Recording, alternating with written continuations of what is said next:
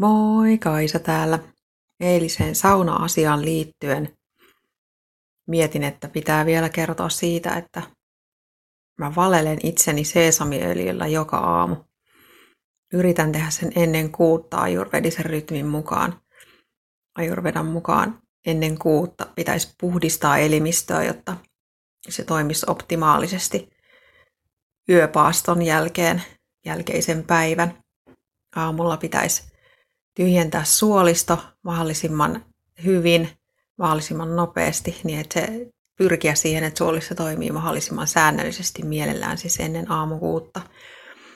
Ja sitten puhdistaa ihon kautta elimistöä sillä öljyllä, laittaa se öljy iholle, koko kehon iholle kymmeneksi minuutiksi ja sen jälkeen puhdistaa se iho, eli käydä suihkussa tai kylvyssä. Ja vasta sitten aloittaa päivä. Ja sitten sit vielä mun käsittääkseni myöskin aamulla pitäisi juoda paljon, koska yön on ollut syömättä. Silloin kun siis on ollut nukkumassa, oletuksena on ollut yön syömättä ja juomatta, niin myös se veden juominen puhdistaa elimistöä, vaikkei se vaikutus tuukka heti siinä aamulla, mutta päivän aikana kuitenkin. Toi on ollut ihan mielenkiintoinen kokemus, että pitää käydä aamulla suihkussa – Mä en edelleenkään pidä siitä. En varsinkaan kylmästä suihkusta. Illalla se on paljon helpompaa. Olen, olen ollut iltapeseytyjä aina ja aikaisin tykännyt herätä. Mutta nyt mä oon sit opetellut tosiaan sitä, että käyn pesemässä sen öljyn pois.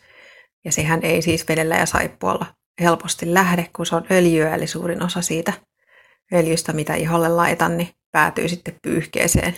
Pyyhettä pitää pestä aika usein. Mutta kyllä sillä, että aamulla mä teen sen puhdistautumisen, sisäisen puhdistautumisen ja sitten meditoin ja teen tiettyjä liikkeitä, jotka kanssa herättää kehoani, niin sillä on todella iso merkitys sen päivän töiden kannalta. Mä en haluaisi enää jättää mitään niistä pois, koska niistä tulee niin paljon parempi olo. Sen lisäksi, että kirjoitan vielä päiväkirjaa aamulla, puran sen päällimmäisen, mitä nyt sit ajatuksissa sillä hetkellä on, ennen kuin lähden mihinkään tai ennen kuin teen töitä. Mä huomaan, että se tuo suuntaa päivään ja pitää, pitää siis fokusta yllä, on helpompi keskittyä, kuin joka aamu tekee ne tietyt rutiinin omaset jutut, jotka tuntuu hyvältä joka ikinen aamu.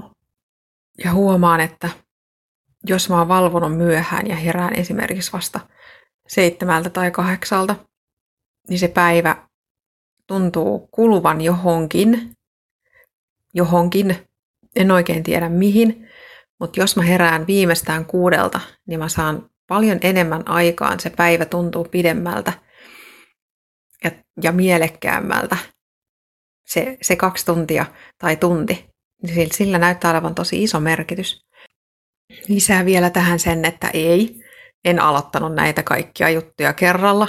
Aloitin yksi kerrallaan, testailin, toimiiko tämä mulla, miltä tämä tuntuu.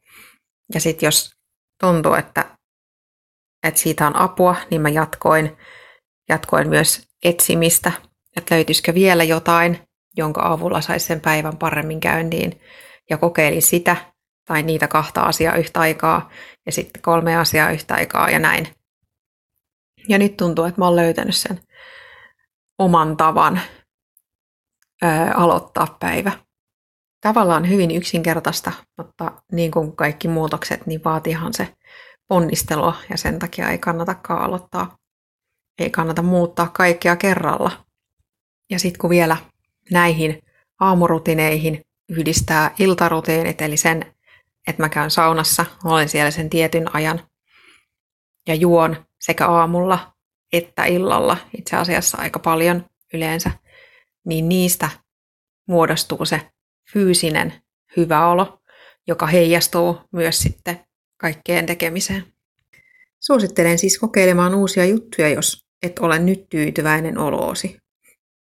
Pysy terveenä.